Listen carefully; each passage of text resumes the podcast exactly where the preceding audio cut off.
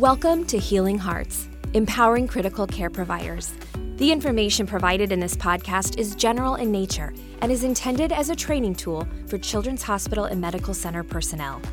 This podcast is not intended to be a substitute for professional medical advice, diagnosis, or treatment. Complete information regarding the podcast, including its limitations on usage, is available under the episode description. This is Sarah Wheeler. We're going to talk about a community habit that you can try. So, one of the things that I oversee is our Be Involved Paid Volunteering program, where I pair nonprofit organizations, uh, employee groups who want to either go together or go individually to volunteer their time and learn more about what's happening in the Omaha area. So, I wanted to chat with you guys about maybe how to volunteer or finding a place that you really connect with to give your time to. I will say one that I was pleasantly surprised that I could volunteer was actually my children's elementary school. Mm-hmm. I got an email from the secretary and they were asking for people to come in and help the teachers with Friday folders. And I said, I didn't even know this was a thing. Apparently, some people have been doing it for years.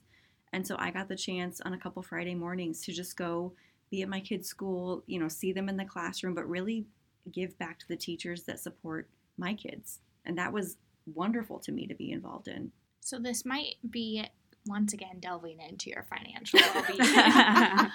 but I know that it's very popular to volunteer for all of the performing arts because then you can be a greeter and help people find their seats, and then you can see mm-hmm. the concert or mm-hmm. the symphony for free. I've heard that's what a lot of people do for Taylor Swift concerts. That's how they get in if they couldn't get tickets, is they are like security guards or. But I think ultimately, I like finding places to volunteer where it supports one of my passions. So, whether that's working with children or gardening or just being involved with volunteering through our church or school like you already have that group of people there and what's nice is then you're building that community so it's all about social. I find that when i volunteer not only do you feel good about sharing your gifts and talents but also you're doing it in a group where you're building connections and sometimes those volunteering experiences are where you like connect most with people because you're doing something out of your norm. You can grab a friend, and I love that a lot of our teams at Children's are already doing it together as a social opportunity because then you can know that you have people to go with you. And yeah, it's been great for our hybrid or even our fully remote teams because they don't necessarily get that in office interaction.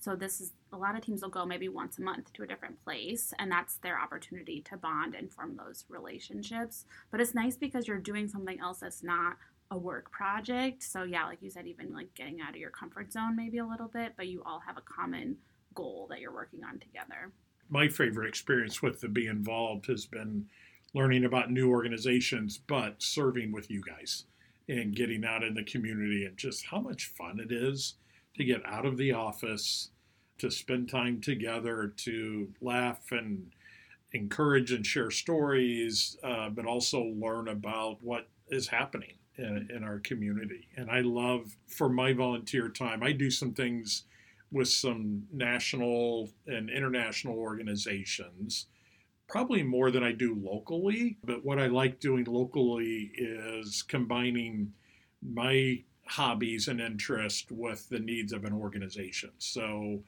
when our church has a VBS, Jill and I will volunteer to feed all of the volunteers. And so we may end up cooking for 50 or 60 people and but providing supper for them so they don't have to okay vbs i get off work at five vbs starts at six i got three small kids how am i going to get them all fed we just say nope you come and you know supper will be provided brings me joy to cook for others uh, but it also makes life easier for them as well we had a team outing where we went to the big garden and my favorite part was Howie probably likes community well being the most because, especially when it happens at a food garden place, I've never know. seen him so excited to run around and smell everything. And Howie loved his be involved hours.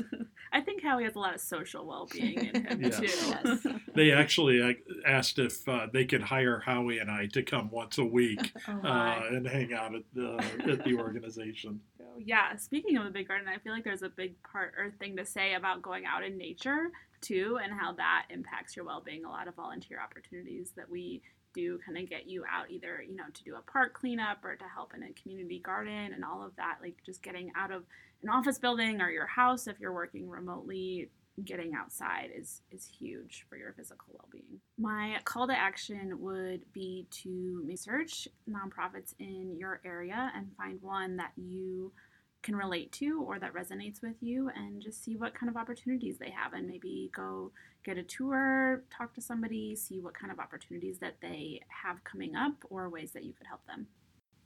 For more information about Children's Hospital and Medical Center, visit children'somaha.org. Thanks for listening to Healing Hearts, empowering critical care providers.